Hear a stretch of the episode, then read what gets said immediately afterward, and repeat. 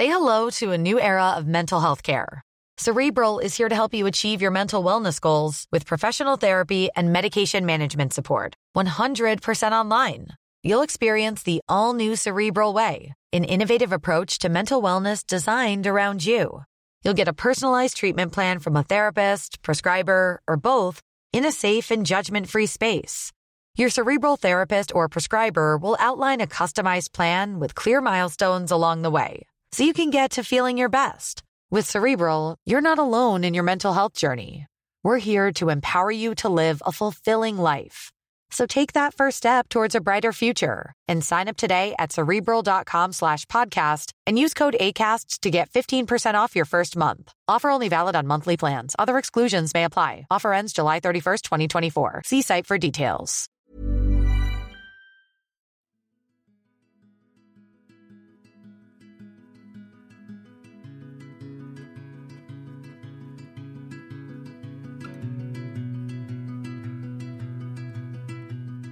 Hej och varmt välkomna till podden Sorgsnack. Det här är en podd som berör allt som har med sorg och svåra förluster att göra. När livet inte blev som vi hade tänkt, när något oväntat händer och hela ens liv vänds upp och ner över en dag och när vi tvingas ta farväl av någon vi älskar. Min förhoppning är att genom podden bidra till att hjälpa andra människor ge stöd, utbilda och sprida kunskap och inte minst inge hopp. Jag som gör podden heter Lia Persson, är journalist i grunden och även certifierad handledare i sorgbearbetning. Idén till podden föddes ett år efter att jag förlorade mitt första barn. Det här var början på mitt nya liv.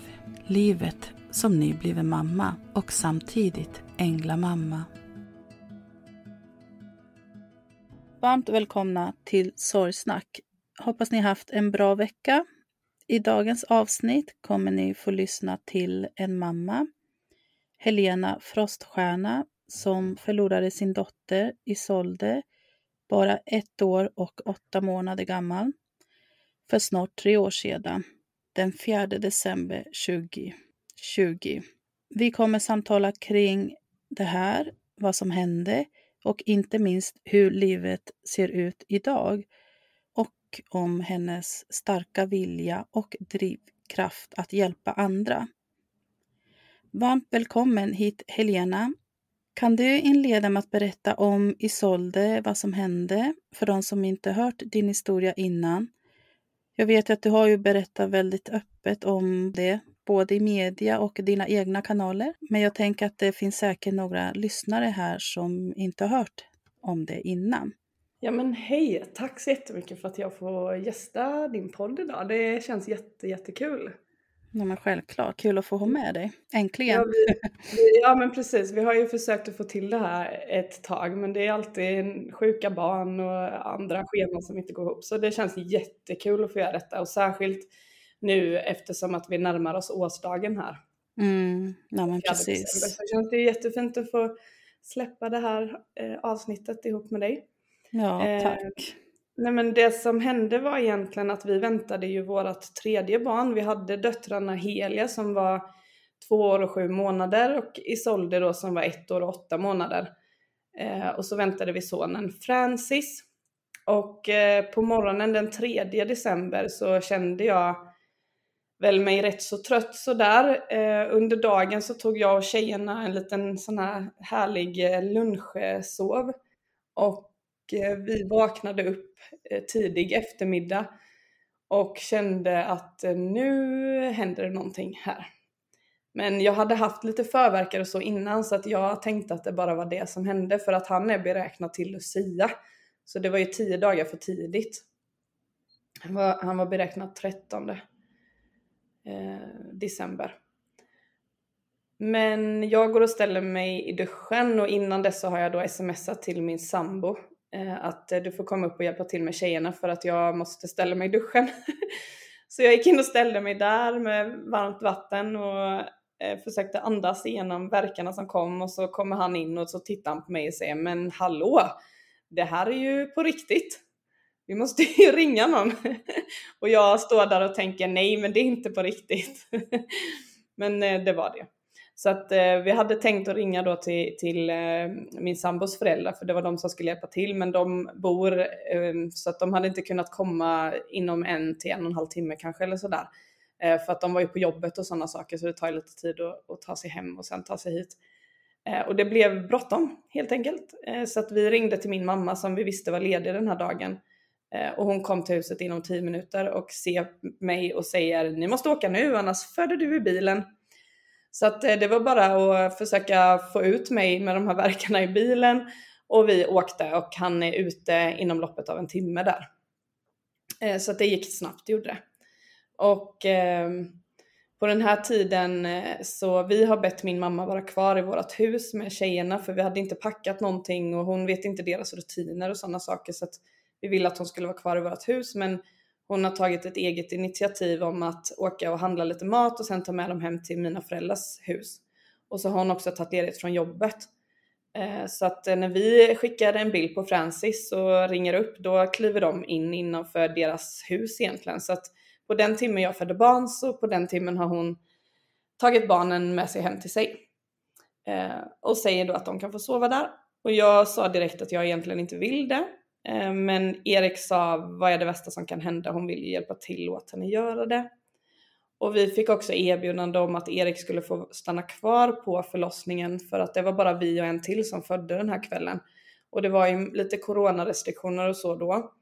Eh, och Erik ville ju väldigt gärna vara kvar så att eh, vi bestämde att de får stanna hos mina föräldrar över natten och så får Erik vara kvar och, och mysa helt enkelt med oss på kvällen där. Så så gjorde vi. Och sen nästa dag så vaknar jag upp och jag känner mig hur lycklig och glad som helst. Och Erik ringer och berättar att det har hänt något allvarligt och att det gäller Isolde. Och att han är på väg in till nästa sjukhus. Eh, till Rehov heter det då. Eh, jag befann mig i Eksjö på BB där och han var på väg in till Jönköping. Till Rehov. Och en timme efter det ungefär så ringer han och säger att hon är dödförklarad och då är klockan 10 eh, på morgonen när jag får det beskedet. Och jag får hjälp av personalen eh, på Eksjö lasarett att hitta en ambulans som kan köra mig och Francis då som är nyfödd in till Jönköping istället och det är ungefär en timme bort. Och det var en lång resa var det. Och jag var ju den som kom in sist eh, till sjukhuset också. Hela min familj var där och Eriks familj var där. Så att eh, ja, jag kom dit sist helt enkelt. Och tre månader efter det sen så fick vi veta då att, från obduktion att hon har dött av syrebrist och värmeslag. Och det som har hänt är att mina föräldrar har valt att lägga henne själv i deras gäststuga med värmefläkt och elelement på full värme och sen har de egentligen inte tittat till henne på hela natten. Och detta var i december och de hade ingen värme normalt i den stugan förutom om det var gäster som kom så det var därför de lät det stå på för att de tyckte att det var lite kallt där inne när de eh, la Isolde där inne då. Efter de tre månaderna sen så vi, vi firade ju jul ihop och sådär och och försökte göra det bästa av tiden fram tills att obduktionen kom. Men efter det sen så blev det väldigt svårt för oss att ha en relation och mina föräldrar valde själva att inte de ville ha en relation med mig och Erik. Så att jag har inte haft någon kontakt egentligen med dem sedan dess. Det är den korta vari varianten av det hela. ja men precis. Och det finns ju, ska jag bara säga, för de som är intresserade av att höra just lite mera ingående om den här händelsen så har du ju faktiskt medverkat i ett flertal andra poddar där det går att lyssna mm. till hela berättelsen. Ja, precis. Det är egentligen bara att söka på mitt namn så hittar man rätt mycket information som finns. Så. Ja, jag har också ett avsnitt i, i min egna podd, eh, Samtal mellan Maria och Helena. Eh, så finns det ett avsnitt där också. Mm, ja, men precis. Det, det finns, finns. Och väldigt många ja. andra bra avsnitt också. Ja, det finns ja. jättemånga. jag var ju väldigt aktiv ett tag där med att liksom ändå berätta för det kändes viktigt för mig att få berätta hennes historia och också lite ja, kring hur jag mådde och hur man, vad gör man ens när mattan bara dras bort under ens fötter sådär. Um, Ja, jag, tror, jag tror det är viktigt att dela med sig av det.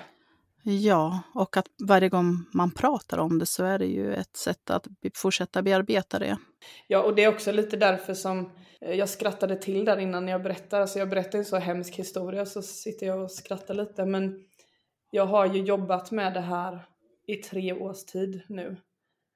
Eh, näst, alltså dagligen egentligen med att bearbeta olika känslor och situationer och relationer och allt vad det är. Så att idag så, alltså jag föreläser ju om det här idag och jobbar med det aktivt så för mig är det inte jobbigt att prata om längre. Um.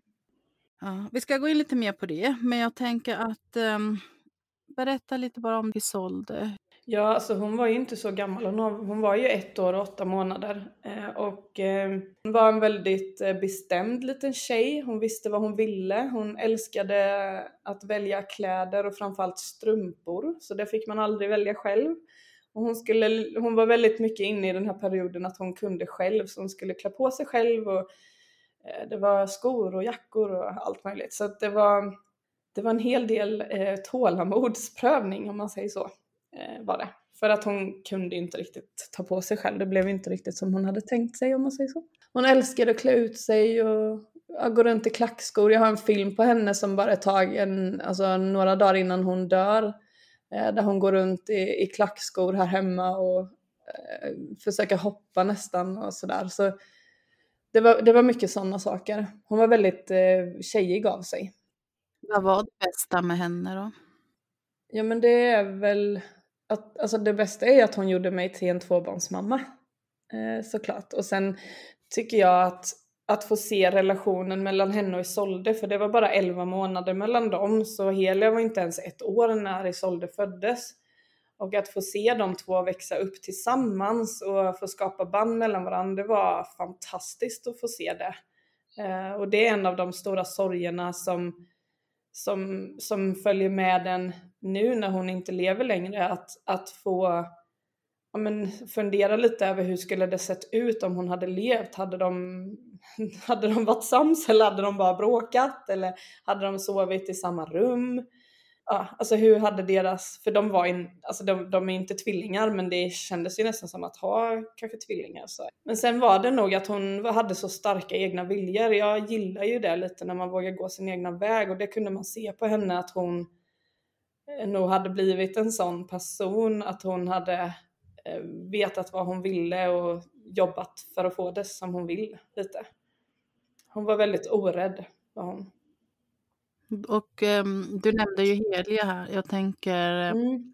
hur har hon hanterat det hela? Hon var ju som sagt fortfarande väldigt liten själv, men uh, nu är hon ju ändå fyra någonting, fyra år. Hon är fem år nu. Ja, hon blir ja. sex år första maj eh, nästa ja, år. till och med det. Mm. Ja, så att hon är ju, nu är hon ju... Hur medveten är hon om det och hur mycket pratar hon om Isolde?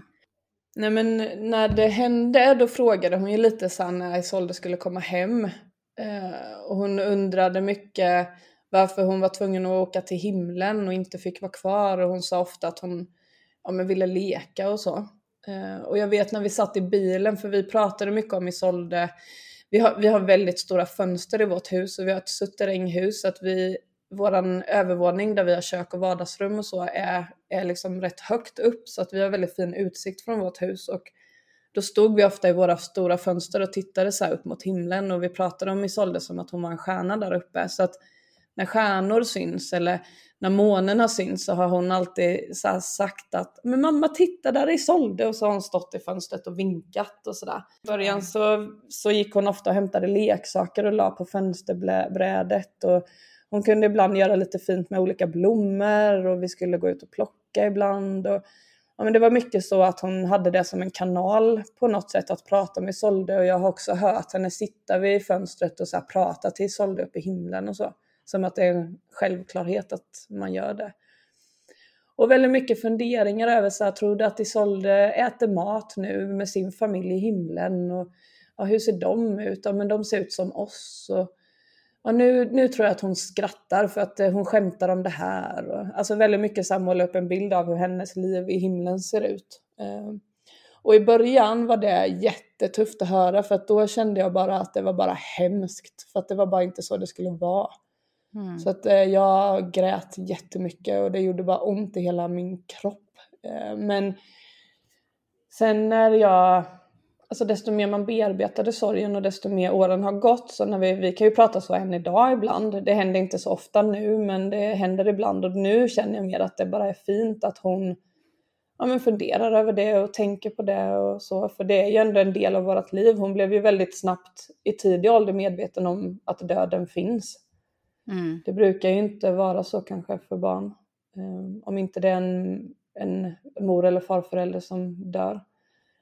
Ja men precis. Mm. Men eh, sen har hon haft det så fint för att förskolan som hon och Isolde gick på, de gjorde det så oerhört bra för de ringde en präst som fick komma till förskolan efter att Isolde dog så att alla barnen fick ställa frågor om döden och han kunde beskriva det likt en saga för dem och sådär. Så det var jättefint av förskolan att göra det och de hade kort på Isolde och det har de än idag. Ovanför hennes plats som hon hade så sitter hennes kort och de eh, gjorde en liten egen eh, begravning kan man säga. De gick till kyrkan där, där vi hade begravningen för Isolde och även där, den kyrkogården där Isolde är begravd så fick de eh, gå fram och lägga ros vid hennes kort och de fick sjunga hennes favoritlåtar med, ihop med den här prästen och vi valde även att ha den, samma präst sen på våran begravning. Så det blev väldigt fint. De knöt samman det på något sätt och involverade alla barnen i det så att Helia hade ett jättestöd.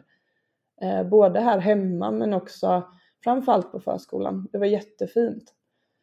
Och eh, än idag, alltså inför alla helgona nu, så fick jag en bild på, på sms från en av förskollärarna där hon hade tagit en bild på Helia och hennes kompisar. Då hade de gått till kyrkogården och tänt ett ljus för Isolde inför alla helgona.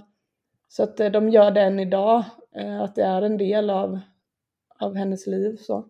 Wow, vad fint. Ja, jättefint. Och de pratar om det och sådär. Så att och det är även föräldrar på förskolan kan jag få sms ibland där de har varit förbi med barnen för de har ställt frågor om Isolde och de har velat åka och hälsa på och tända ett ljus och så. Där har vi haft jättefint stöd har vi haft. Och det tror jag har hjälpt Telia mycket och sen jag insåg ju väldigt snabbt, nästan samma dag, men jag kanske inte fattade riktigt ändå, men väldigt snabbt så insåg jag ju att det här är ju vårt liv nu. Så att vi behöver prata om detta och vi behöver lära oss hur ska vi leva med detta och hantera det här och hur ska jag kunna hjälpa Helia i det här för att vi sökte ju hjälp för att veta hur vi skulle göra men det finns ju ingen hjälp att få. Eh, och särskilt inte till barn. Alltså de, de säger ju rakt ut att vi gör ingenting med barn. Och Helia var ändå med när Isolde dog. Hon var ju där på platsen, ambulans har kommit och de har försökt göra hjärt och lungräddning och så. Sen vet inte jag hur mycket hon har sett. Eh, men hon i början efter Isoldes död och det kom en ambulans som vi mötte och sådär, då sa hon ju alltid att så här, Isolde fick åka en sån till himlen. Mm. Det är de man åker i när man åker till himlen. Så, mm. så ja, jag vet inte hur mycket hon har sett men hon var ändå där på platsen. Ja men det är klart, då har hon ju ändå varit med om hela förloppet egentligen. Ja. Så hon Ja, det, det är ju klart att det lämnar vissa mm. spår. Mm. Men sen idag, nu när hon är fem år och sådär, då pratar vi om Isolde som att det är en del av vårt liv. Men hon är inte så här, jag, alltså vi frågar ju, vill du följa med till graven och tända ett ljus? Och då säger hon så här, äh, det är tråkigt. Så alltså hon är inte så att hon, ja men att hon, att det påverkar henne så jättemycket just nu. Eh, sen så kan hon vi har ju lite kort på Isolde och, och några minnesgrejer har vi eh, utanför allas, eh, alla barnens sov, sovrum. Och där har vi också gjort en liten eh, så här skrivbordshörna där de kan sitta och måla och sådär och vi har lite böcker och så. Eh, och då kan man ju ibland höra att hon sitter och pratar som med Francis då som inte har träffat Isolde och även Jolie som vi fick eh, året efter sen att hon berättar så här, det här är eran stora syster och ja, pratar om henne lite så. Eh, så det är ju fint att höra. Men det känns inte som att hon är så jättepåverkad av det idag, mer än att hon frågar varför hon inte kan få lära känna sin mormor och morfar.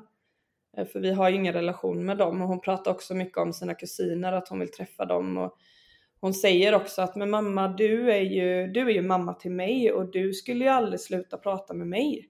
Eller hur? Så varför gör din mamma det då?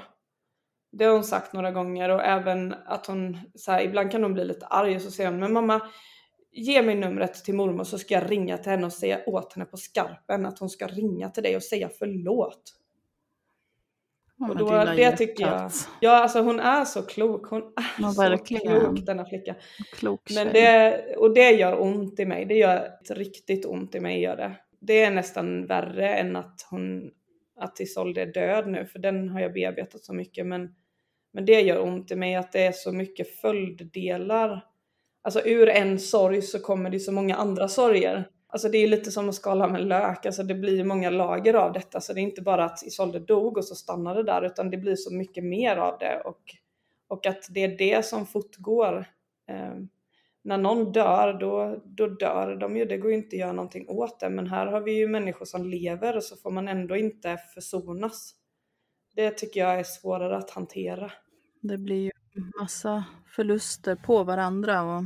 Ja, och just också det som, som man pratar om, alltså när man bearbetar sorg, att, att en definition av sorg är ju att livet inte blev som det var tänkt. Mm. Och det är ju också ur en sorg så handlar det ju mycket om att det har varit utan, utan ens kontroll när man, blir, alltså när man blir drabbad av det. Att det inte går att kontrollera vad som kommer hända. Och också att, jag menar Helia har inte valt att detta skulle hända. Vi valde aldrig det. Men ändå så blir hon också väldigt drabbad av det. Det är nästan en större sorg för mig, nu i alla fall, än att Isolde dog. Mm. Så. Och det tänker jag att du också kan relatera till. Att, att det blir, det stannar inte bara där. Nej, nej men Eh. precis. Att det blir mera. Ja, man förlorar ju också i hela ens framtid egentligen. Ja. Just det här att livet blev inte som man hade tänkt sig. Det byggs ju på med massa annat också, såklart.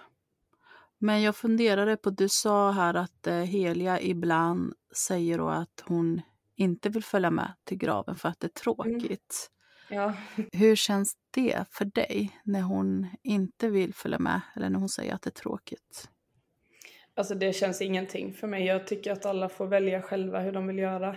Jag var inte, alltså jag sa tidigt att jag inte ville ha en gravplats till Isolde för att jag känner att jag inte vill vara bunden till att det måste vara en specifik plats där jag går till för att eh, ja, men vara där hon är. Utan för mig så är hon här hemma i vårt hus eller där jag, om jag åker iväg så är hon väl med mig där. Mm. Eh, Så jag hade kunnat tänka mig att bara ha en sån minnesplats. Alltså så. Minnes, minneslund. Ja, minneslund eller något sånt. Men, men det var ju andra familjemedlemmar som kände att ja, men vi vill ha en plats att gå till och då, då, är, då tycker jag ändå att då är det det som man får rätta sig efter. Eh, För det är väl ändå, det, ja, jag vet inte hur man gör, jag har aldrig varit i den här situationen innan men jag tänker att det, det är väl så det vanligaste att man har en egen gravplats och så de andra är mer alternativ, kanske så. Eh, Så är det någon som vill ha en gravplats så är det nog, då tycker jag att då får man nog göra så. Men eh, ja, idag är det ju bara jag som går dit och sköter den då, så det var ju lite onödigt kan jag väl tycka. Ja. jag som inte ens ville ha, men ja, det är väl fint att ha en plats att gå till, men jag tycker att barnen och alla måste få välja själva. Mm. Eh, lite så. Och jag, alltså hon var så liten med, jag menar hon kommer ju, jag vet inte ens om hon kommer minnas Isolde när hon växer upp eftersom att hon var så liten. Hon kommer ju kunna se kort och så men hon lever ju upp nu och har det livet som är här och, och sina syskon som är i livet och jag tycker lite att det ska inte behöva, alltså jag vill inte trycka in i henne att du har en död syster och det måste du sörja över, alltså det behöver hon inte göra. Och det kommer väl komma en tid när hon kanske vill gå dit och hon har ett behov av det, vad vet jag. Men ja, hon, hon får göra det vad hon vill och hon tycker ju uppenbarligen att det känns okej att gå dit med sina kompisar och då är det väl bra att hon gör det på det sättet. Mm. Kanske bara ibland det känns så. Ja, Ja. Olika från dag till dag. Nej, jag bara funderar lite för så, sådana kommentarer har jag ju också fått om min snart fyraåriga dotter. Ibland Mm. Ja. jag säger, ska du följa med till Alexis och hälsa på? Mm. Så ibland bara, nej jag vill inte. Nej, det är läskigt mamma, eller bara nej jag vill inte. Nej, okej, du behöver inte. Nej, precis. Men jag kan tänka mig lite så här, eller om jag går till mig själv just i början när man ville att de skulle följa med helst av allt. Så tror jag att det var ett sätt för en att, eller jag, jag tror att jag gjorde det i alla fall för att det skulle vara någon form av tröst om att så här, vi har en plats att gå till och det är inte farligt. Alltså, jag tror att det handlade mer om att, att man inte visste hur man skulle hantera sorgen egentligen och vad som var rätt eller fel att göra plus att man ville dela sorgen med någon också och då blev det att hon pratade ändå om det så mycket. Vi delade ju väl våran sorg mycket för jag var också föräldraledig så hon var ju hemma med mig här eh, hela tiden så det var ju mig hon pratade mycket med och då hade ju vi det bandet på något sätt.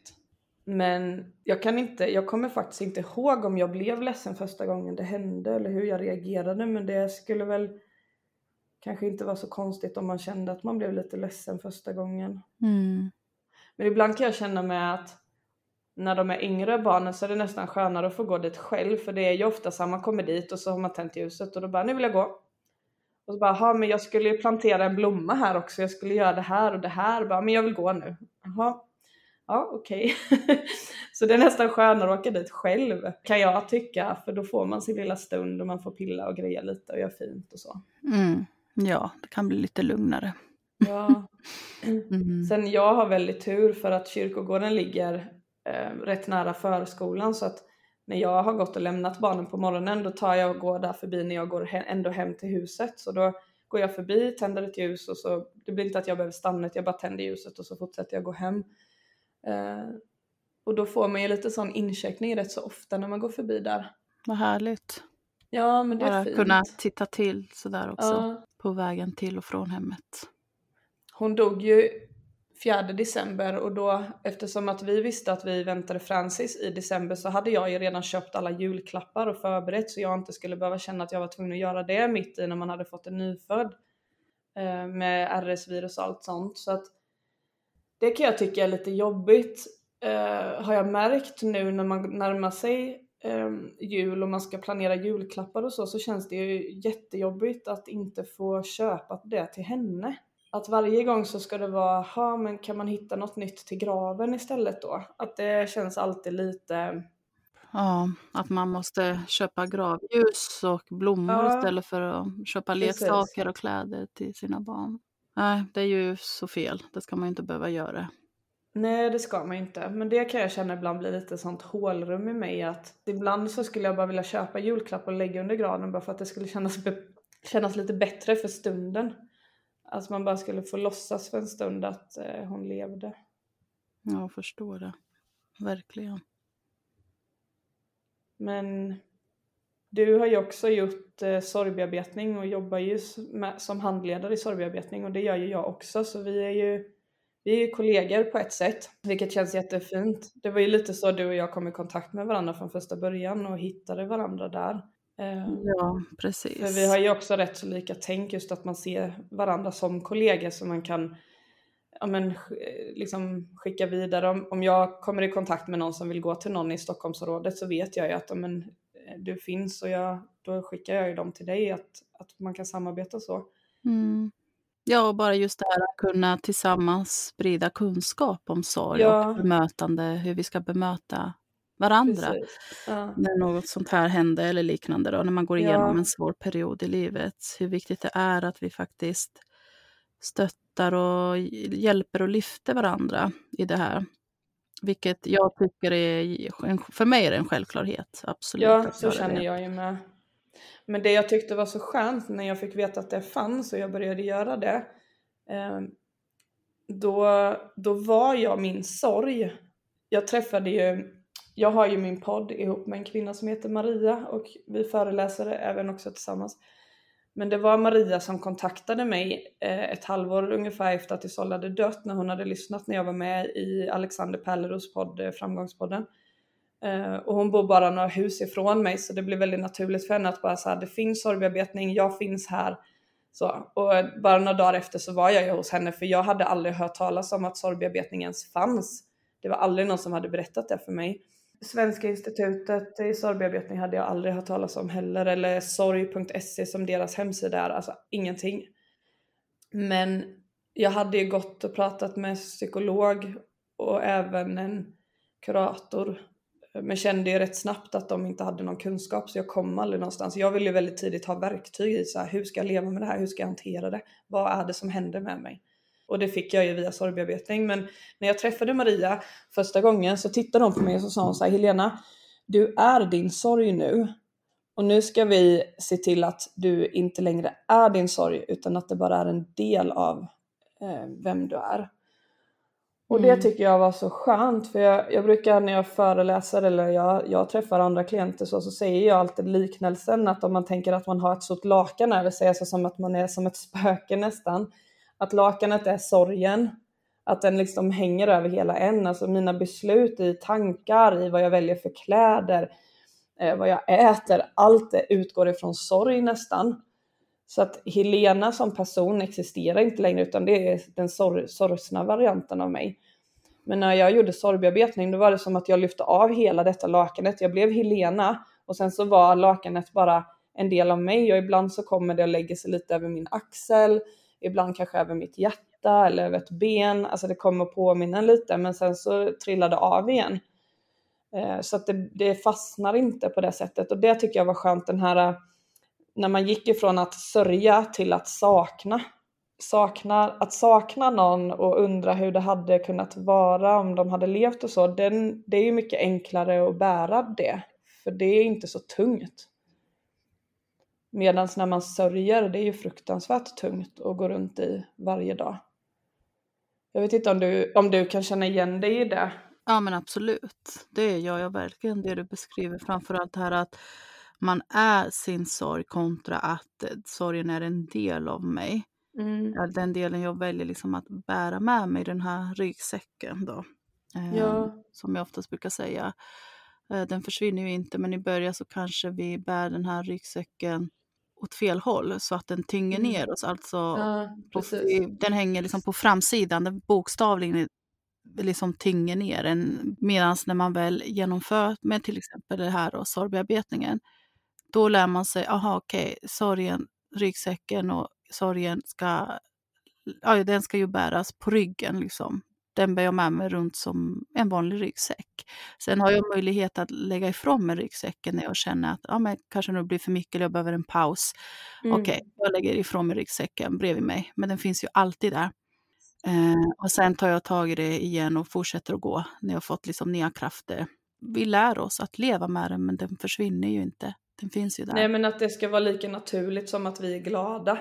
Ja. Alltså glädje och sorg är ju de mest, alltså det är ju två av våra mest naturligaste känslor som vi har. Så det vore ju väldigt onaturligt att inte eh, känna känslor kopplat till sorg. Mm. Men, men när man är sin sorg då finns ju oftast inte glädjen med alls utan då är det som att man har kapat bort den delen och så är det bara sorg och då blir det väldigt onaturligt. Så att när man får en balans i det, att, att sorg och glädje är en del av ens liv, att, att det är okej okay att känna båda delar, men att, sorg, att sorgen kanske har blivit lite mindre och glädjen är lite större, eh, då, då är man ju kanske, ja, då är, det, då är det lättare att det är en del av en. Absolut. Jag brukar säga att det är ju inte fel heller att man slukas av sorgen och att i början så är det ju allt man tänker på. Det är ju liksom en stor del av en. För jag känner lite så här, ja men det behöver nog faktiskt vara så i början. Alltså vara i de känslorna också. Och att livet får vara och känna så förjävligt som det faktiskt är. För att man ska orka liksom ta nästa steg då och eh, bearbeta det.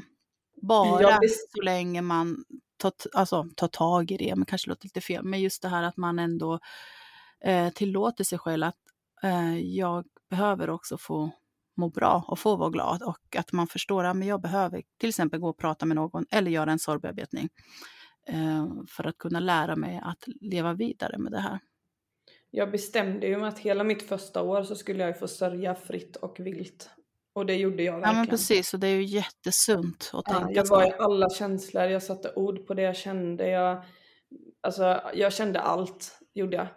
Och det tror jag gjorde att sorgbearbetningen sen landade så väl hos mig. Jag, jag började i sorgbearbetningen när det hade gått, jag tror det var nästan, jag började augusti, hon dog i början av december, så det var lite mer än ett halvår när jag började. Men jag vet att när det hade gått fyra månader så var det nog första gången som jag kände nu behöver jag gå och prata med någon.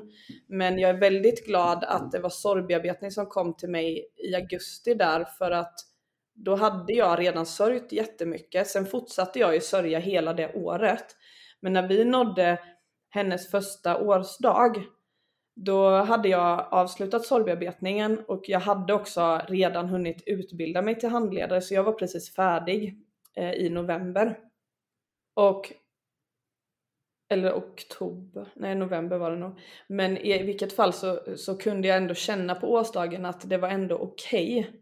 Det blev inte så jobbigt som jag hade förväntat mig. Det kändes ändå okej. Okay. Eh, och jag mådde, jag mådde ändå helt okej. Okay.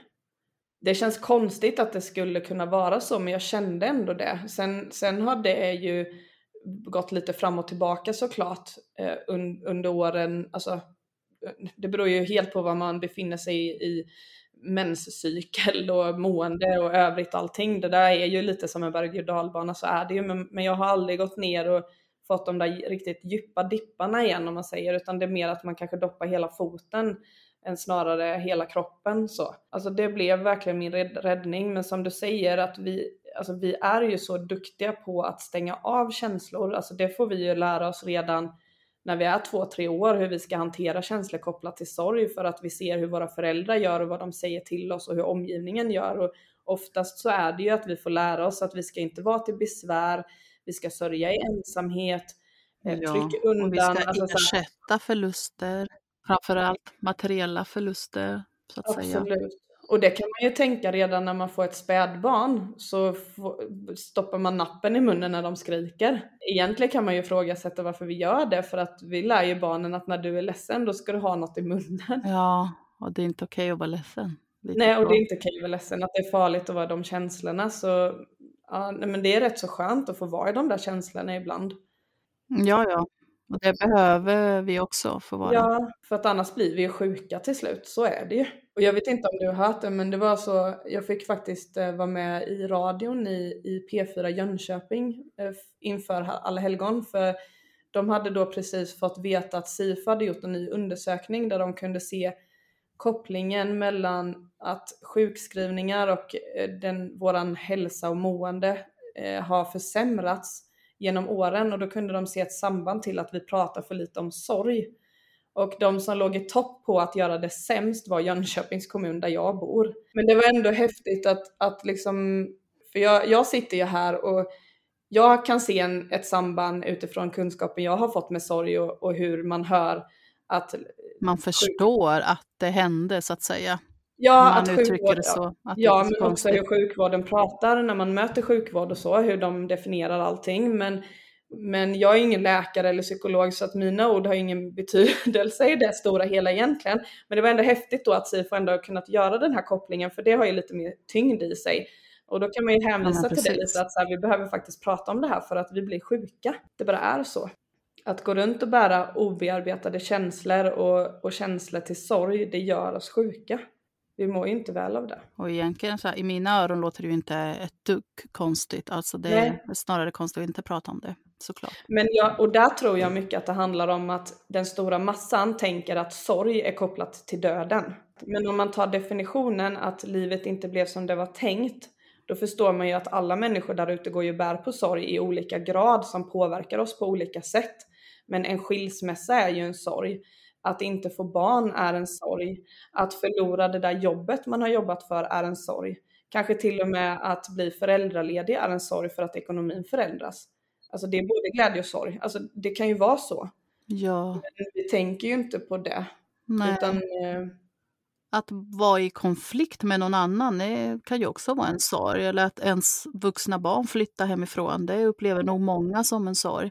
Alla, livs, alla livsförändringar. Alla förändringar. Ja det är ju också så, en, en sorg är ju kopplat till att det är någonting som händer utom vår kontroll många gånger. Men det kan ju faktiskt också vara så, om vi tar en skilsmässa, att så här, man har ändå tagit valet själv men man sörjer ju ändå för det var ändå inte så man hade tänkt att det skulle bli. Nej men precis. Så vet man ju inte, okej okay, vad har lett till att man faktiskt har fattat det beslutet att ta ut skilsmässa. För det är ju såklart inte alltid så lätt ändå. Även om man kanske Nej. är den drivande i det hela så finns det ju en anledning till att man gör det. Nej, det är mycket som, och det var det jag också upplevde när jag gjorde min sorgbearbetning, vilket var ja, men nästan två år efter att Alexis dog. Så det tog ju lite längre tid för mig att hitta till Svenska institutet för sorgbearbetning. Men det kom ändå så här, i bra tid när jag behövde det. Eh, nej, men det var just det här att jag upptäckte, men oj, har jag gått runt och burit på det här också, som jag faktiskt ja. trodde att jag hade bearbetat eller att det var liksom överstökat. Mm. Till, till exempel min skilsmässa, för jag har ju gått igenom en skilsmässa för, ja, vad kan det vara nu, eh, tio år sedan eller något sånt där. Ja, hur som helst. Eh, det trodde jag att jag hade bearbetat klart, men det hade jag såklart inte gjort. Nej. Så efter att jag gjorde min bearbetning då för Alexis, eller ja, den sorgen då, bearbeta den delen, så gjorde jag det här med skilsmässa. Då var det ju en sån befrielse och verkligen den här det var verkligen en aha-upplevelse som infann sig. Att jag förstod där och då att oj, det är inte så konstigt att jag liksom mått så här eller har känt så här eller allt den här tiden som jag gått runt och burit på den här ilskan. Ja, men du vet så här. Det är ju såklart för att jag inte hade bearbetat det. Eh, och det var så mycket som blev så uppenbart och en självklarhet efter det. Och ännu större förståelse, för självklart visste jag innan att man behöver prata om saker och ting och sådär. Men det blev så mycket mer liksom påtagligt att ja, det är det här varför vi behöver det, varför det är så viktigt. Eh, och det var det också som blev min drivkraft och jag förstod att ja, det här är någonting som jag vill gärna jobba för och eh, ja, men sprida kunskap om. För att göra andra medvetna om att ibland så går man ju faktiskt runt och mår dåligt fast man egentligen inte hade behövt göra det. Nej, dels det och att man också går runt och mår dåligt och inte förstår varför. Mm. För det möter jag människor ibland, eller det händer rätt ofta faktiskt. Jag, jag är ute och föreläser en hel del och det är väldigt roligt för att ibland så, jag brukar alltid försöka stå och hälsa på alla när de kommer och så, för jag, jag, tycker det är trevligt när man har lite den kontakten så att inte det blir att jag bara kommer in på en scen. Jag gillar det personliga mötet, så jag försöker hälsa så och då är det väldigt många som eh, ska ursäkta varför de är där ibland. Att så här, jag, jag har ingen sorg men eh, jag har en kompis som har så att eh, jag tänker att det kan vara bra för mig att veta hur jag ska bemöta den personen. Så, och då tänker jag alltid så här, ah, men vad bra att du kom hit och vad fint att du tänker så. Och sen är det ju alltid efteråt att de kommer fram och bara, vet du vad, jag trodde inte jag hade någon sorg, men jag inser nu att jag har ju det. Tack för att du eh, liksom hjälpte mig förstå det här, nu fattar jag. Ja, gud, ja, för alla har ju, alla har ju varit med om någonting. Mm. Ja, nej men det har hänt mig också många gånger när jag har pratat med folk att de, men jag vet inte, är det här en sorg? Är det här en förlust? Mm. Jag bara, ja men det är klart det är det. Eller om ja. man kanske har mått dåligt för att man har blivit behandlad på ett visst sätt eller att ja, man har blivit utsatt för någonting på jobbet. Mm. Ja, ja, men det är inte så konstigt. Ja, men för mobbning och utfrysning och sådana saker är ju jättestora sorger och förluster. Alltså tillit till någon. Det kan ju vara tillit till ens föräldrar. Man kanske haft jättebra föräldrar men att det var någon situation när man var barn där de svek en tillitsmässigt och det sitter kvar i kroppen och då har man svårt att lita på folk sen. Och det är också så häftigt tycker jag, för det kan ju vara så att man möter vuxna människor eh, som hamnar i olika situationer med vänner eller relationer eller arbetssituationer och de förstår inte varför det blir som det blir. Och, och så när man gör ett, ett av stegen i sorgbearbetning är ju att få göra ett diagram över olika förluster man bär på. Och att man då redan då kan se så här, men hallå, när du var sex år gammal så sveker dina föräldrar dig tillitsmässigt här när de gick igenom sin skilsmässa. Och så ser man mönster i så här, var, hur, alltså hur personen har betett sig och hanterat det. Och så kan man fatta, men det är därför det blir så även när du är vuxen nu, för du har ju inte bearbetat de här känslorna att man kan se sådana mönster, det tycker jag är det absolut häftigaste egentligen. Ja, absolut. Håller med om. Say hello to a new era of mental health care. Cerebral is here to help you achieve your mental wellness goals with professional therapy and medication management support. 100% online. You'll experience the all new Cerebral Way, an innovative approach to mental wellness designed around you. You'll get a personalized treatment plan from a therapist, prescriber, or both in a safe and judgment free space. Your cerebral therapist or prescriber will outline a customized plan with clear milestones along the way so you can get to feeling your best. With Cerebral, you're not alone in your mental health journey. We're here to empower you to live a fulfilling life. So take that first step towards a brighter future and sign up today at cerebral.com slash podcast and use code ACasts to get 15% off your first month. Offer only valid on monthly plans. Other exclusions may apply. Offer ends July 31st, 2024. See site for details. Men hur kom det sig att du valde och, och eh, alltså utbilda dig till handledare? Alltså jag var ju faktiskt, jag hade ju gått ganska länge hos en psykolog och terapeut och vi hade gjort det både som par, jag och min man då, och sen enskilt. Eh, så vid det här tillfället då gick jag fortfarande hos en psykolog och pratade, inte så ofta, men kanske så en gång i månaden på jobb, alltså via jobbet då. Men sen minns jag att då hade vi ganska nyligen flyttat in till stan, alltså in, inner Stockholm. Och um, bodde väldigt, väldigt centralt och jag var ute på en promenad med hundarna. Och just vid det här tillfället, därför, därför jag sa förut att det kom så lägligt när jag verkligen behövde det, så minns jag att jag var jätteledsen och gick runt och lyssnade på musik och tänkte på Alexis och så. Sen så, av en ren händelse bara, så valde jag att ta en annan väg som jag vanligtvis inte brukade gå. Och framför mig så ser jag en skylt där det står sorg. Så det blev väl som en uppenbarelse. Ja, det var väl något som uh, visade mig vägen dit. Lite så kände jag. Gud, jag fick lite gåshud nu. det var verkligen så också, för jag stod där och jag bara frös till. Ja, det här måste jag gå hem och googla och kolla upp direkt. Kolla vad det här är för något. Eh, vilket jag gjorde och sen så gick jag till min chef på jobbet när jag sen Eh, Eh, för det här var en helg, minns jag. Så när jag skulle liksom jobba igen så sa jag det till min chef att jag vill göra det här, jag vill gå den här utbildningen. Och förklara varför och sådär och hur det skulle gynna mig då, både liksom på privat plan såklart, men också att bara ha den erfarenheten och eh, eh, kunskapen då. Att kunna ja, men hjälpa andra på jobbet vid behov. Eh, så jag hade också turen att eh, mitt jobb betalade för utbildningen. Så, så jag kunde gå den. Mm, ja, absolut, det var det verkligen. Så det är jag så otroligt tacksam för. Det kändes verkligen så, att jag skulle gå där och då, den dagen när jag verkligen behövde det och hitta dit. Mm. Så jag eh, anmälde mig så fort som möjligt. Ja, alltså det, och sen... jag, jag får verkligen gåshud. Alltså en, en av de här, en av mina stora mål är ju att precis som att ett företag erbjuder hälsokontroller till sina anställda eller har utvecklingsdagar och så, så skulle drömscenariot vara att varje företag erbjuder sina anställda sorgbearbetning. Att, att det är en del av, av hälsodelen eller vad man ska ja, säga. Att, om det, det händer finns... något, att det finns möjlighet till det. Ja, men exakt.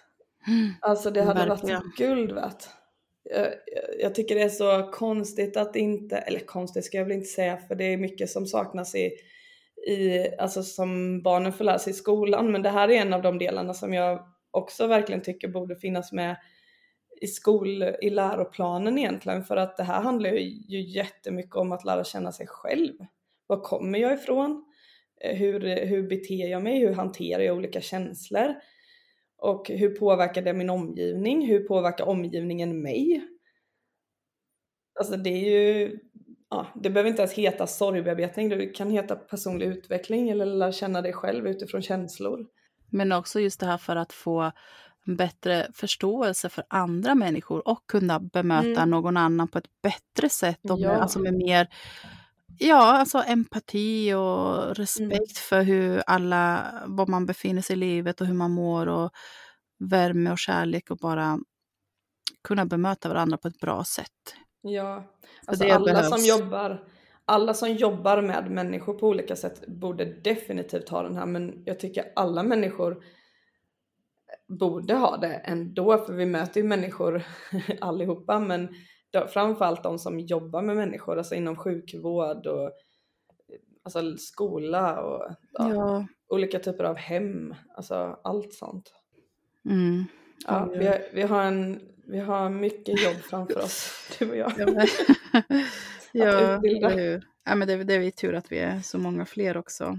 Ja, det, jag blev jätteglad för att eh, alltså jag har gjort sorgbearbetning nu och jobbat väldigt mycket med mig själv och allting och, och träffa människor och så men, men det finns fortfarande vissa delar som eh, jag går och bär på som inte sorgbearbetningen eh, har, de, den har hjälpt mig eh, till en viss gräns men exempelvis så har jag eh, förstått här under sommaren att rädslan för att fler ska dö är en väldigt stor trigger för mig. Eh, vilket gör att jag väldigt gärna kontrollerar hur en dag ska se ut eh, med barnen och min sambo och sådana saker.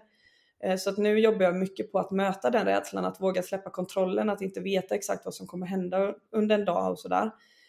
Och i samband med det så, an, så sökte jag mig till psykosociala enheten för att få lite hjälp med posttraumatisk stress. För jag hade rätt högt på den skalan efter Isoldes död. Och även nu också i, i vissa delar så. Eh, Även om det har blivit jättemycket bättre. Men då träffade jag en eh, psykolog som hade gått eh, sorgbearbetning och var handledare i det. Och jag blev så glad för att det var ett helt annat bemötande än när jag har träffat eh, psykolog tidigare, ska jag säga. Spännande, vad kul. Ja, men det kan jag tänka jag mig. vill verkligen skicka med om det är någon som har en sån position som lyssnar på det här, gå den utbildningen för att det ger, alltså ni får verktyg som ni inte har eh, sen tidigare. Även om det finns jättemycket eh, bra verktyg i när man, alltså med KBT och allt möjligt vad som finns där ute. Jag har inte koll på det men det går att bemöta personen på ett helt annat sätt. För det var som sagt var ett helt annat möte än jag har varit tidigare hos de som inte har kunskap.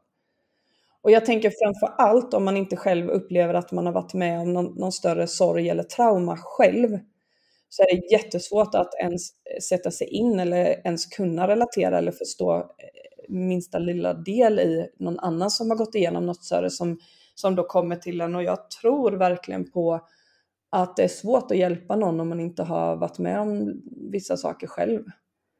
Mm, ja, men precis. Omöjlighet, alltså kunskap behöver vi alla men, men eh, Och det är ju klart att man kan alltid bara vara så här, som medmänniska och, och Ja, lyssna och bekräfta, men ibland Ja. behöver man lite mera också, som du är inne på. För det kände jag Ja. också, jag hade ju en psykolog som jag gick hos och hon sa ju själv så här, vårt första möte att hon hade ju inte varit med om någonting sådär omtumlande i hennes liv eller något sånt här eh, liknande då.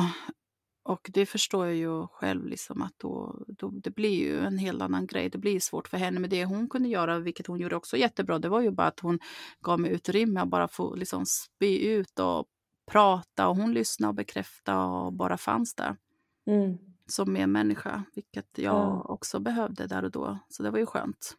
Ja, och det tycker jag är rätt viktigt att belysa med just det här att vi är upplärda med att vi ska trösta och vi ska lösa. Ehm, lite så här, när man, det här uttrycket, ja men hammare och spik typ, att, att allting går att lappa ihop. Men det är ju ingen människa som kan trösta eller lösa min situation för det enda sättet att göra det på skulle ju vara att Isolde lever igen. Och, och om det är någon människa där ute som vet hur man får döda människor att leva igen så kan ni ju höra av er men Har Men av till mig också. Ja, så alltså det går ju liksom inte. Så att det där tycker jag är Nej, jätteviktigt precis. att belysa och, och också ge nya verktyg till att, att det man kan göra istället är ju att sluta försöka trösta, sluta försöka lösa och istället eh, vara tyst och lyssna och jobba med bekräftelse i att så här, jag hör vad du säger, jag ser dig, jag finns här för dig. Eh, gör bara det du orkar så kan jag hjälpa till med resten ställa frågan, alltså vad är det som har hänt? Om man ser att någon är ledsen eller har, vet man vad det är som har hänt att ställa frågan att jag hörde vad som hände, vill du berätta? Men då ska man ju också ha med sig i att det här är inte någon form av så här vänlighetsfras så som det är om du möter någon ute på stan och du bara hej hej hur är det? Så här och någon säger ja men det är bra det är bra. För då är man inte intresserad av att på riktigt höra utan det är bara en hälsningsfras. Men i det här då, då får man vara beredd på att sitta där och möta människan som visar olika typer av känslor och kanske berättar jättetunga saker som man inte var beredd på. när man vaknade den morgonen. Så man ska inte ställa den här frågan eller visa den omtanken om man inte är beredd att också ta hand om det. Om och sen kan man hänvisa... Man tid eller energi. Nej. Eller, mm. Och sen kan man hänvisa vidare. Alla, alla ni som lyssnar här vet ju att det finns sorgbearbetning och man kan hänvisa till liksom, olika hemsidor och böcker eller alltså, Många ja, bra föreningar, organisationer. Ja, precis. Finns, ja, finns många på sociala medier också, mm. olika grupper och så. Ja. Men, ja, men det upplevde jag också det här när jag gick utbildningen, apropå det här med hur vi bemöter varandra eh, med det fysiska, beröring och sånt, mm. som jag lärde mig, som fastnade hos mig väldigt mycket, som jag också försöker nu så här, sprida vidare till andra. Det är ju det här när vi, om vi träffar någon och eh, ja, men någon kanske berättar att det hänt någonting eller vi vet om att det har hänt någonting och vi vill gå fram och vi vill ge dem en kram, just det här med mm. krama. Att, för det är ju jättevanligt, det gör nog de flesta, man gör det utan att ens tänka, men att man just kramar någon och så stryker man längs ryggen. Alltså. Uh. Man tröstar, man mm. klappar någon sådär. Just det, vad har det egentligen för betydelse? Vad, vad säger det, liksom ens handlingar eh, kontra om vi skulle bara hålla om, omfamna personen och bara hålla i tills den själv väljer att släppa taget när den känner okej, okay, mm. nu känns det bra? Eller nu har jag fått liksom gråta ut eller fått en, liksom en famn, en axel eller någonting att få luta mig mot. Eh, vilken skillnad det faktiskt gör. Än att vi går in med viljan att okej, okay, soja, soja, det blir bra eller snart blir det bra. Ja, men du vet det här att vi klappar och stryker längs ryggen. Eh, för det sänder ju också en signal. Och vad vill vi liksom få ut för budskap? Vad är det vi vill få den här människan att känna eller må eller tycka ah, att det här känns bra, det här är en trygg plats eller här känner jag verkligen att det är någon som har tid, som vill lyssna eller inte, lite som du var inne på. Ja, men just det här, hur ska vi omfamna någon och krama om någon annan som är ledsen? Vad fint att du tar upp det med kram, för att det är ju det är en otrolig läkning i det och, och man känner sig väldigt sedd och hörd och bekräftad i en kram. Jag tänker också man kan lägga till att också fråga innan, för alla gillar ju inte att kramas, att, att ställa frågan får jag ge dig en kram? Ja, självklart. Men, eh, men just det här med, som du säger med beröringen, att bara våga vara still. För det är också en del som vi blir upplärda i, att, att oftast kan man ju, man kanske kan känna igen sig i att någon har sagt så här, men, men sitt inte bara där i soffan. Det är klart att du är ledsen då. Rör på dig, gå upp och ta en eh, buggkurs eller gå och dreja eller gå ut och spring, gör någonting. Hela tiden det här med rörelse i samband med sorg, att det är därför vi är så upplärda i att trösta, röra oss, att, att det är därför vi försöker göra det. Men att våga vara still, att bara vara i känslan och, och, känna vad som känns, att det är en väldig utmaning både för den som känner sorgen men också den som då i det här sammanhanget ska ge en kram, att våga vara still i kramen. Mm. Som du säger, att bara hålla, inte röra handen eller eh, gunga på höften eller alltså vad den är, utan bara vara still och inte säga någonting heller, bara tyst. Det alltså Ja, det kan... där ute, ni får testa det nästa gång. ja, men jag tänker så här, gå, gå till jobbet när det är kaffepaus och ni ska stå där med kaffet. Fråga en kollega, för jag ge dig en kram? Och så bara står ni där och kramas och säger ingenting och bara håller om varandra. Se vad som händer. Ja, man kanske... Man, man lägger hjärta ut. mot hjärta liksom. Det blir väldigt fint. Det tycker jag var roligt med. Jag brukar ha med den ibland när jag har föreläst att eh, jag vet inte om du fick se den, men när jag gick utbildningen så visade eh, våran utbildningsledare de här olika typer av kramar som finns. Känner du igen det? Mm, ja. Det är väldigt roligt. Alltså den här manliga kramen när de går fram och könet ska inte röra varandra. Man står jättelångt på avstånd och dunkar jättehårt mm. i ryggen. Eller, eller den här klassiska när det är en eh, mormor eller farmor som ska krama om som att man är en bakelse och de bara drar armen på ryggen och det bara blir liksom friktion och varmt. Och, ja, det finns ju väldigt många roliga sådana som man kan få skratta lite också. Men det är ändå häftigt hur kroppsspråket kan signalera väldigt mycket. Och kan ge väldigt mycket också. Ja, men vi fick se alla de här, vi fick ju testa det också på varandra ja. och lite sådär. Ja.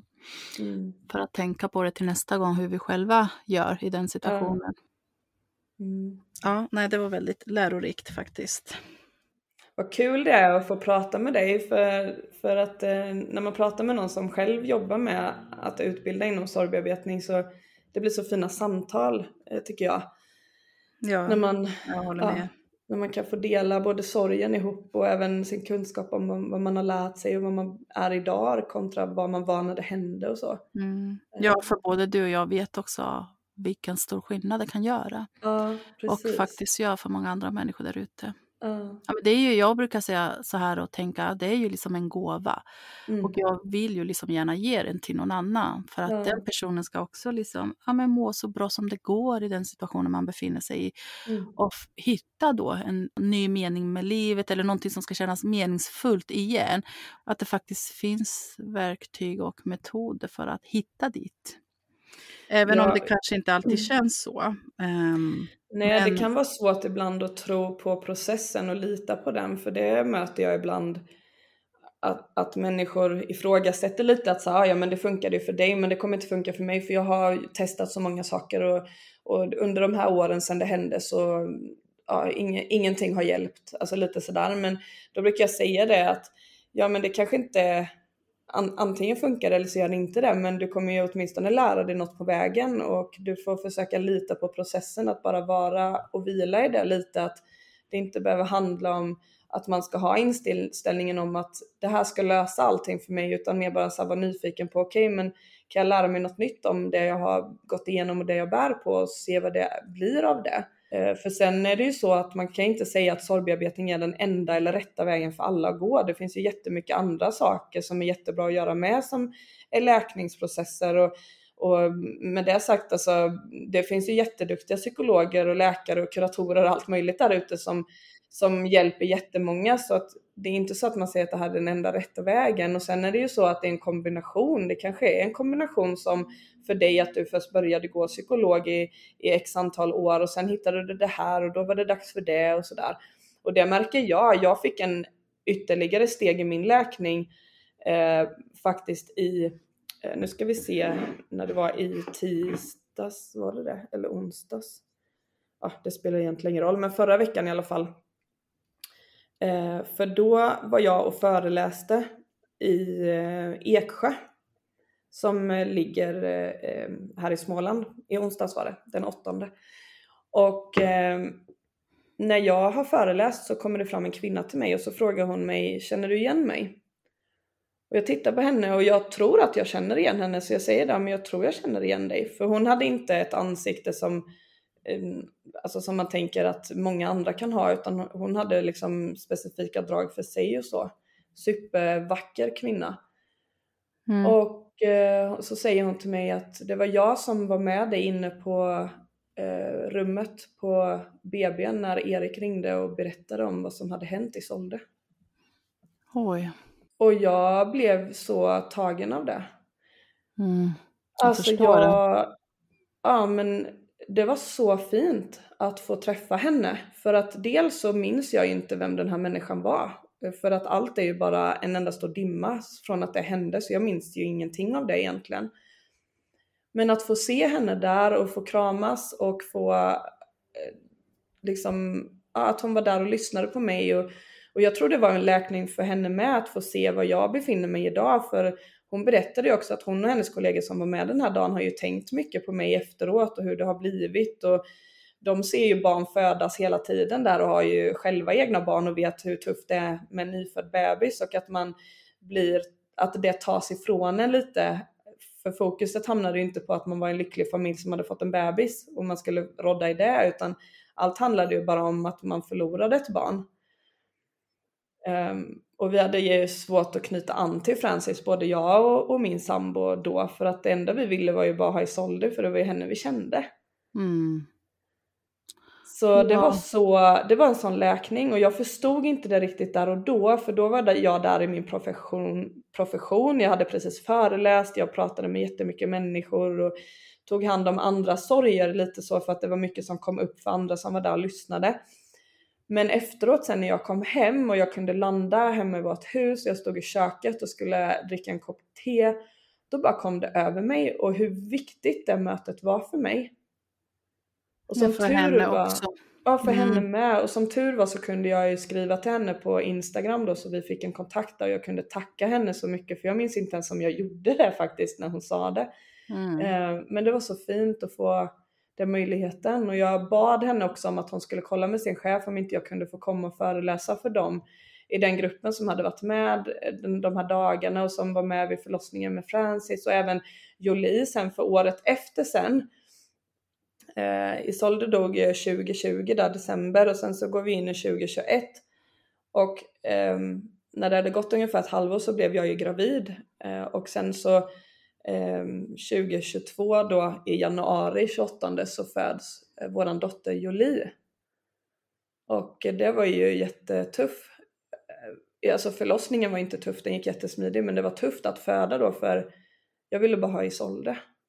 Och jag visste ju att jag väntade en flicka också så är man mellan de här landet om att inte vilja att det ska ersättas samtidigt som det enda man vill är att det är Isolde som föds igen på något konstigt sätt och det var, men det var, det var, det var speciellt var det. Ja, men det är ju klart. Det är, Så- det är ju inte lätt. Nej, Eller det är ju verkligen en process. Alltså till eget, ja, men det är ju många förluster i det också. Många Mm. tänker bara att ja, men det är ju bara att skaffa ett nytt barn så blir det ju bra. Eller att man ska Mm. vara glad för att man lyckas bli gravid. Ja, det är ju klart man är ju det också, men det mm. Medför mas- massa andra känslor och tankar Ja. såklart. Men med det sagt så vill jag bara säga att så här, det är ju många olika delar som kan vara olika steg i en, i en läkningsprocess. Men jag tror väldigt mycket på att ta reda på kunskapen så man förstår vad man går igenom, hur man reagerar, hur man agerar, vad har omgivningen för betydelse och så vidare. För att när man har den kunskapen så är det lättare att hantera olika känslotillstånd och situationer som sker och därmed också förändra. Och sen då också få verktygen i hur man får en känslomässig läkning till det man har gått igenom. Och det är inte så att vi någonsin kommer glömma vad vi går igenom eller vad som har hänt oss. Nej, men Så det, det kommer man ju aldrig göra. Det är inte det det handlar om utan det är ju bara att skaffa sig mera verktyg och kunskap. Mm.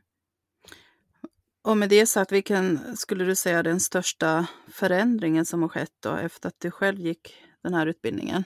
Mm, jo men det är det ju. Det var ju det som gjorde att, att jag mår så bra som jag gör idag. Och det kan jag verkligen med handen på hjärtat säga att så här, sorgen till Isolde den är jättelugn för mig. Eh, vi närmar ju oss årsdagen här nu och jag tycker inte att det är särskilt jobbigt. Jag tycker mer att alltså, det känns ju konstigt att säga att man ser fram emot något sånt men, men vi har gjort en väldigt fin stund av den dagen så att vi, vi träffar våra närmsta vänner. Ehm, när det har varit på en helgdag då har vi träffats eh, på dagen och så går vi upp till graven tillsammans, tänder ljus, lämnar lite blommor och, och de har ju barn eh, i, i åldrar som Helia så, så det är hennes kompis också så att då blir det ju liksom väldigt lättsamt med barnen. Och sen har vi gått hem och grillat korv och umgåtts och barnen har lekt och så har det blivit en fin dag där man umgås med vänner. Och nu blir det på en måndag den här gången så nu blir det att alla är på jobbet innan men att alla sluts upp här hemma hos oss efter jobbet och så går vi upp till graven i mörkret istället i år. Eh, och sen går vi hem hit och så äter vi eh, kvällsmat tillsammans. Så att för mig har det blivit något fint att få minnas henne och, och få hedra henne på något sätt så. Ehm, och ja, jag vet inte hur, hur brukar ni göra med årsdagar Nej, men jag förstår det. Ja, men det är ungefär samma. Ja, Men man försöker ändå göra någonting fint av det och självklart så tar vi oss till graven och minns Mm. och uh, fika lite eller gör någonting, um, äter något gott och ibland Mm. kommer min mamma på besök, ibland min pappa och, och så. De bor ju inte här Ja. i Stockholm så det ser lite olika ut. mm, Men eh, absolut, man försöker göra det så fint. Ja, men försöker pynta lite extra fint och sådär. Ja, bara göra det till så bra dag som möjligt. Och de senaste tre åren måste jag ändå säga att eh, själva årsdagen har faktiskt inte varit värst. Utan för mig har det snarare varit så att det kanske dagen innan eller några dagar innan, när det börjar närma sig. Och sen själva hans dag, födelsedag som också är hans dödsdatum, eh, då, dödsdag. I och med att han föddes så tidigt då, den 21, sen dog han på kvällen den 21. Så blir det, och just av den anledningen så blir det också, för mig har vi ju valt att fira istället att det är hans födelsedag. mm, Istället för att det blir liksom att man ska minnas just att det var den dagen han dog. Även om det är självklart ingenting vi glömmer, men vi har ju valt att lägga lite mer fokus på att det faktiskt är hans födelsedag. Mm. Vad fint ändå. Det där kan jag inte relatera till just eftersom att ni har samma datum. Vi har ju två datum och där, det jag kan relatera till är väl just det här du beskriver att dagarna innan känns lite jobbigare än dagen som det faktiskt har hänt på. Så kan jag känna med. Det har, det har förändrats med varje år som har kommit men så var det ju, så det kan jag verkligen relatera det första året och även det andra att dagarna innan var mer så här oroande, man kände att det satt i kroppen och så medan den dagen mm. var det väldigt lugnt och, och den blev fin så. Däremot så kan jag eh, tycka att födelsedagen känns lite tuffare för det representerar att de skulle blivit ett år äldre än, än dödsdagen. Eh, där representerar det mer tiden man har gått förlorad. Om man, om man tänker så att så här, nu är det tre år sedan jag träffade henne sist. Medan på födelsedagen är det att nu skulle hon varit eh, ja, hon skulle blivit eh, fem år och hur hade det varit med henne och Helia och med Francis och om Jolie hade funnits eller inte och liksom sådana saker att man tänker mer på framtidsmässigt där. Så. Men eh, hur skulle du beskriva då att sorgen ser ut idag för dig? Nej men just sorgen till Solde är väldigt lugn eh, och den känns väldigt fin. Mera så. Jag, jag känner mycket att jag, nu går vi in i, i december och Eh, det kan man ju tänka att det blir en sorgens månad eftersom att det representerar så mycket familj och barn med julafton och sådana saker och att jag både har förlorat familj och barn. Så, ja. Men jag tycker december, jag ser ändå fram emot december och de här dagarna och att få ta in granen, det gjorde vi dagen, eller helgen efter att Isolde dog så tog vi in julgranen och, och klädde den och försökte göra vardagliga saker. Så jag ser liksom fram emot att få göra det, för på något sätt så känns hon mycket mer närvarande i, i våra liv under december månad. Så det blir att man får lite en extra kontakt med henne på något sätt. Så, mm. um, så det, det ser jag väldigt mycket fram emot ändå. Så att sorgen till henne är väldigt lugn. Däremot sorgen till att ha förlorat en familj och allt som det representerar, särskilt när Helia också pratar om det rätt mycket, att hon vill lära känna dem och undra vad de är och, och så. Den är mer aktiv hos mig och den är någonting som jag jobbar med nu att bearbeta, men den tycker jag är svårare att bearbeta just för att de människorna är i livet. Mm. Och jag, det, och som det är har... inte bara upp till dig heller. Nej. Alltså mm. Men och det jag känner framför allt till det, det är väl um, det är väl just det här att när man mister någon man älskar så förstår man hur skört livet är och hur snabbt det kan gå. Och då känner jag lite att vi spiller tid. För mina föräldrar, jag vet inte om de har blivit pensionärer nu eh, eftersom att vi inte har haft kontakt på snart tre år men jag antar att de kanske är det eller däromkring. Mm. Um, att så här, vi spiller tid. För tänk så skulle de få cancer och dö nu eller tänk så dör de av hjärtinfarkt eller jag vet inte, vad som helst. Ja, vad som helst att, att de skulle dö nu och att vi då inte har fått försonas efter allt som har varit. Att inte vi har kunnat få, ja, få prata och träffas. Att det här ska vara slutet på något sätt. Mm. Uh, och det är samma sak alltså min farmor var ju i livet då. Jag har ingen aning om hur hon mår idag eller vad som händer. Det är också tufft tycker jag att inte få, att man spiller tid helt enkelt. Jag tycker det känns onödigt. Kan vi inte bara, kan vi inte bara säga det som har hänt har hänt och eh, vi får bearbeta och ta ansvar för våra delar i detta. Men att kan vi inte bara få försonas åtminstone och, och få göra någonting ännu bättre av tiden vi har kvar i livet. För det är ju så skört, livet. Och vi är väl alla värda att få leva och känna glädje och sorg. Mm. Men, ja, men det är inte riktigt så det funkar. Alltså skam och skuld styr ju jättemycket och alla olika känslor vi har och, och så. Och, mm. alltså det, jag, tror att det, jag tror inte det går att sätta sig in i. Jag menar hur skulle man själv känna om man har orsakat sin, sin egna dotters barns död? Alltså hur, Mm. Hur lever man med det? Nej, det är ju absolut inte Och sen ska Eller, vi ha den aspekten, ja men och sen ska vi ha den aspekten i att jag också har valt att prata mycket om det, vilket gör att jag sätter ju dem också i en situation som inte de heller har valt för de ville ju inte att det här skulle pratas om. Helst så skulle vi hålla det inom familj medan jag hade ett behov av att få sätta ord på det jag kände och där vill jag verkligen poängtera att, att det har aldrig handlat om att hänga ut mina föräldrar eller svartmåla dem på något sätt utan det här var ju min sorg att jag var tvungen att sätta ord på det. Nej precis. Eh, och, vi lever, mm. ja, men och vi lever i ett samhälle där vi använder sociala medier så det blir väldigt naturligt för mig. Hade det varit i en annan tid så hade det väl varit på något annat sätt jag hade ja. gjort det.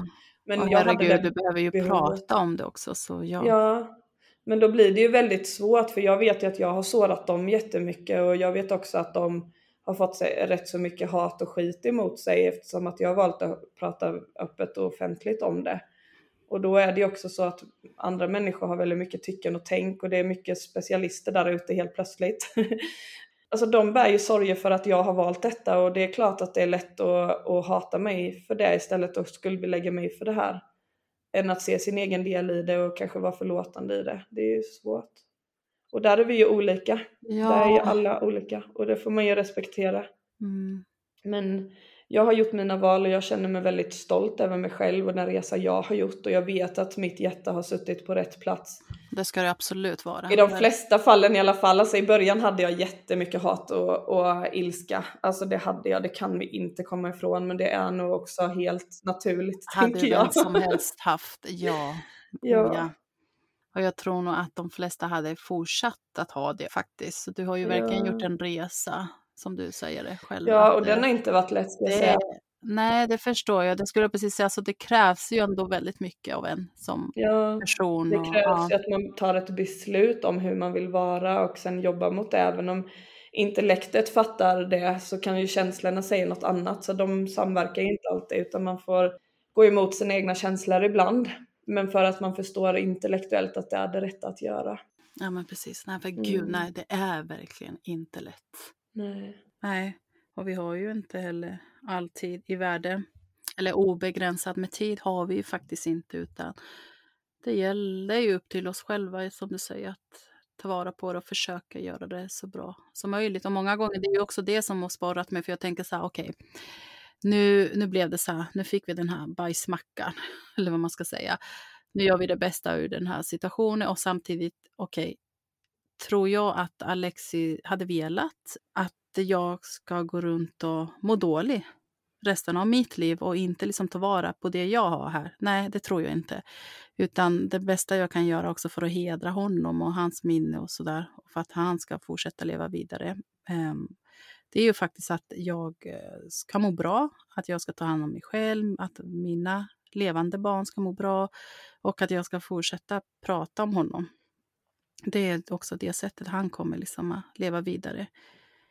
Men tror inte du att det kan vara en kombination där om att när man har drabbats av sorg, särskilt förlorat någon man älskar, att om man inte är i sorgen så är det som att man får dåligt samvete mot att så här, något så här hemskt har hänt och vi har förlorat dem och så ska jag gå runt och vara glad. Får man verkligen vara det eh, när något sånt här har hänt? Att det handlar om att då skulle det vara samma sak som att man glömmer bort dem. Mm. Men, men att när man gör sorgbearbetning så kan man på ett sätt förstå det här i att det handlar inte om att glömma att, att man kan få vara glad även när man är sorgsen, eller vad man ska säga.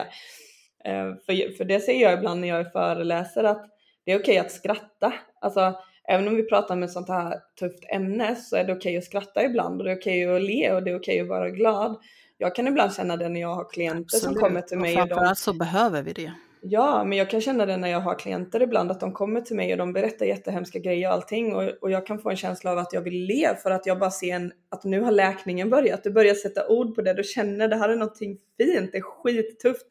Det är fruktansvärt men du är ett steg närmare mm. läkning. Ja precis, men alltså du så. pratar om det och ja, det är bra. Du prat, ja, du pratar, steget. du sätter ord, alltså du delar med dig. Och framförallt om när tårarna kommer, för det har jag också med många så här, ursäkta, så jag bara, men åh gud nu kom tårarna, eller oj förlåt nu blev jag ledsen. Jag bara, men det är bra, släpp ut det. Alltså stoppa inte tårarna. De behöver ju uppenbarligen komma ut. Annars hade de inte armbågat sig fram. Alltså så. Nej.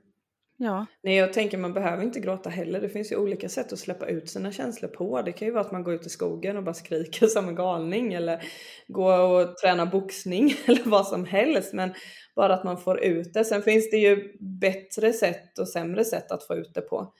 Eh, så. Men, eh, Men det ja. har jag också gjort faktiskt. ja, vem, vem har inte gjort det? Bankat på en eh, boxningssäck ordentligt. Jag har ju gjort det lite sämre då om man säger så. Jag har ju både kastat stolar här hemma och glas och stått och skrikit och haft mig. Det är ju den sämre delen. Eller sättet att hantera det på kan man Ja säga. men du behövde det där och då. Ja, vi är ju bara människor som försöker vårt allra bästa och yttersta utifrån kunskapen vi har. Och där är och då tänker jag så här, det handlade om överlevnad. Vi gör Ja. det vi behöver för att Ja. överleva. Så är det. Men jag kan också känna, och det tycker jag florerar och pratas mycket om nu i vissa sociala kanaler och sådär, men just det här med det inre barnet. Jag vet inte om du har hört det begreppet. Mm, jo.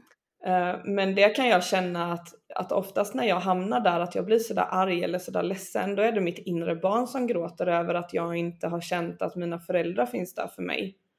Mm. Att det inte är mitt vuxna jag som när jag står och föreläser och jag kan prata om sorg och sorgbearbetning på ett väldigt eh, liksom, pedagogiskt och rationellt sätt. Det är inte samma, men det är inte samma person. Nej. Så, så i ett sånt tillstånd så är det liksom Helena som kanske är fem eller sex år som bara står där och skriker för att jag behöver bara få en kram och bli älskad och sedd och hörd. Medan mitt vuxna jag, alltså jag kan skapa det själv. Jag behöver inte ha det från någon annan egentligen. Nej, och det är fullt förståeligt skulle jag säga. Mm. Men det tror jag att många missar också i det här när man drabbas av sorg, att det faktiskt inte bara är den vuxna varianten i en som sörjer, utan det kan ju faktiskt vara ett barn, alltså barnversionen i en också som kommer i fatten. Mm. Och att man får ta hand om det på olika sätt. Ja, det blev lite djupt, men Nej, det var väldigt bra sagt. Men när vi ändå är inne på det så tänker jag, har du några så här, tips och råd eller bara något medskick som du vill göra till våra lyssnare? Nej men jag har nog sagt det tror jag, men det är väl just det här att har, har man gått och burit på, på olika känslor som man kan förstå är kopplat till sorg och man inte har vågat dela med sig, att välja någon person som man känner ett förtroende för eller någon som jobbar med det i profession, alltså en handledare inom sorgbearbetning eller någon annan. Eh, att börja våga sätta ord på det man har burit på, för det är ett första steg och så får man se vad som händer och lita på processen som kanske ger det. Men också om man känner att man inte är redo att börja bearbeta, att den här gemenskapen man kan få i att hitta någon annan som har gått igenom något liknande och som kan relatera till känslor man känner. För det, det lärde jag mig, det har jag lärt mig via sorgbearbetning, att som för mig så tyckte jag att jag och min sambo gick igenom samma sorg, men det förstod jag rätt snabbt att det gjorde vi inte för att dels så har vi olika uppväxt. Eh, dels så var det mina föräldrar som, eh, som orsakade Isoldes död. Det var inte hans föräldrar, han hade sina föräldrar kvar. Och sen så har jag burit Isolde, så jag, en mamma har en annan roll till sitt barn än vad en, en pappa har. man har olika relationer till. Ja, och sen så hanterar vi känslor på olika sätt. Vi är olika stjärntecken, om det kan ha en betydelse, jag vet inte, men, men vi är olika där. Och vi gick båda igenom ett trauma och då, då är det svårt att finnas för någon annan som går igenom ett trauma för att det, man behöver ha någon stabil människa som finns där för en. Så det kan vara jättesvårt att då i en relation eller, eller situation på en arbetsplats eller vad som helst där man går igenom att då söka den den bekräftelsen och, och att få dela det med någon som går igenom likartat. Utan då är det kanske bättre Eh, att inte söka det inom den närmsta gruppen. Men som för mig var det viktigt att hitta någon som jag kunde prata med som förstod processen i att det var någon man kände eller anhörig som hade orsakat ens, dot- eh, ens barns död. Men också den rättsliga processen sen för att idag är ju mina föräldrar dömda så att det var ju ett år med rättsliga processer och advokat och liksom sådana saker. Och det kunde jag inte riktigt dela med Erik eh, för att han sörjde ju på sitt sätt och jag gjorde det på mitt sätt. Så då träffade jag ju faktiskt eh, på, eller, via sociala medier så fick jag kontakt med en mamma som, som hade förlorat sitt barn i en eh, trafikolycka och eh, det var en, en arbetskollega till hennes sambo som hade orsakat deras dotters död i den här trafikolyckan. Så där kunde vi hitta igenkänning att det var att man visste vem personen var, man hade någon form av relation till dem och sen den rättsliga processen att, att hitta någon som man faktiskt kan få dela det här med. Ja. Det är ju en jätteviktig del. Ja, eh, sen får det ju inte mm. bli att man fastnar i att det blir någon form av att inte få komma vidare. Jag gillar inte ordet älta för att för mig så är att när någon Nej, ältar, inte jag heller. Jag brukar säga processa. Ja, för när någon ältar så handlar det om att man har inte fått verktygen till att hantera det och därför så pratar man om det för att man söker den kunskapen någonstans. Eh, så det är för mig att man, att man, är, att man söker egentligen den bekräftelse man inte har fått eller kunskapen. Eh, men att man inte hamnar i det så att man inte kan få ta sig vidare sen. Eh, så att, så att, ja, att om man möter någon som, som kan förstå en sorg, att, att man också vågar ta steget utanför att faktiskt skapa sig lite mer kunskap och verktyg så att man kan ta av det här lakanet man har på sig när man har varit i den bubblan och man har fått känna alla känslorna och, och verkligen fått sörja ordentligt. Att när man känner sig redo att så här, men nu, nu får vi nog börja dra av det här lakanet av sorg som jag har över mig så att det mer är en del av mig och inte hela min existens. Men jag tror det är jätteviktigt att hitta människor man kan få eh, ja, som, som man kan få en, en igenkänning i det man går igenom. Och sen så eh, också sluta använda ordet att jag förstår precis vad du går igenom. För det är ingen som någonsin kan förstå 100%. Inte ens alltså jag och Erik, som man kan utåt sett tycka går igenom samma sak. Vi går inte igenom samma sak och vi kan aldrig förstå varandra för vi har olika uppväxt, vi har olika ingångar i det här. Vi är två olika människor. Så att även om det är helt identiska situationer så kommer vi ändå inte förstå exakt vad den andra går igenom. Men däremot så kan vi säga jag kan relatera. Jag kan relatera till det du säger. Jag kan relatera till de här känslorna. Jag har varit med om en liknande situation och så här var det för mig. Mm. Ja, jag, jag, eh, håller med dig helt och ja, hållet. Så det finns en skillnad i det och det tror jag är en viktig del. Eh, och sen det vi har pratat om att, att jobba med att våga ställa frågan och våga vara tyst och bara lyssna och sen erbjuda en kram. Och att sluta trösta och försöka läsa utan det är okej okay att vara i de här känslorna. Det är inget farligt. Det är ingen som kommer dö av att vara i de känslorna. Det är snarare en läkning i att få vara där. Så fint och mm. så sant också skulle jag säga. Ja. Uh, ja. Men tack för dina ord, verkligen. Och tack för att jag uh, fick samtala med dig om något sånt här så viktigt. Ja, och tack för att du har bjudit in mig till det här och hade tålamod med att vi till slut hittade en tid. för det. Ja, så är det, livet händer ju. Ja. ja. Och jag vill också bara alltså säga wow för att du gör ju ett fantastiskt jobb med sorgkonferensen som du har satt ihop. Ja, tack så mycket. Och du bjöd ju in mig till den men jag kunde inte komma. Ja, men, jag... men vi siktar på tredje gången gilt. Ja, precis. Alltså jag, det skulle vara jättekul att få liksom, ja, jobba tillsammans med dig i framtiden. Mm. Men det är ju fantastiskt. Ja, men det ska vi också. Vi har lite planer på gång. Ja, det mm. har vi. Mm. Men det är fantastiskt för att eh, det är en sån oerhörd möjlighet både för företag Eh, men också privatpersoner, eh, att få kunskap om sorg och bemötande och hur vi kan ja, förändra det här. Ja men verkligen, det behövs. Ja, nej, men vi kämpar vidare med det här. Det gör vi absolut. Tack till er som har lyssnat.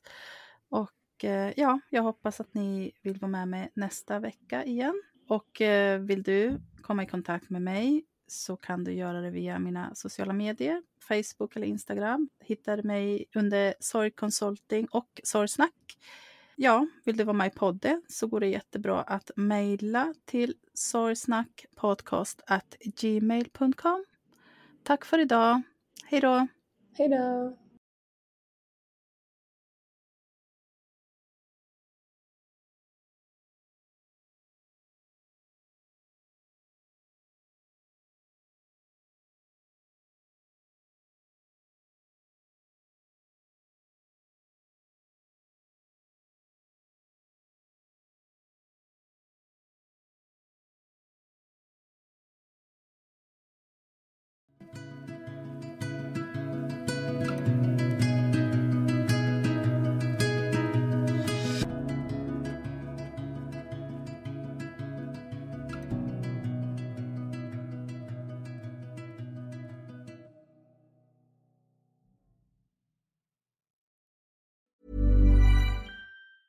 Every year, one thing is always predictable postage costs go up. Stamps.com gives you crazy discounts of up to 89% off USPS and UPS services, so your business will barely notice the change. Stamps.com has been indispensable for over 1 million businesses just like yours. It's like your own personal post office. No lines, no traffic, no waiting. Sign up with promo code PROGRAM for a four week trial plus free postage and a free digital scale. No long term commitments or contracts. That's Stamps.com code PROGRAM.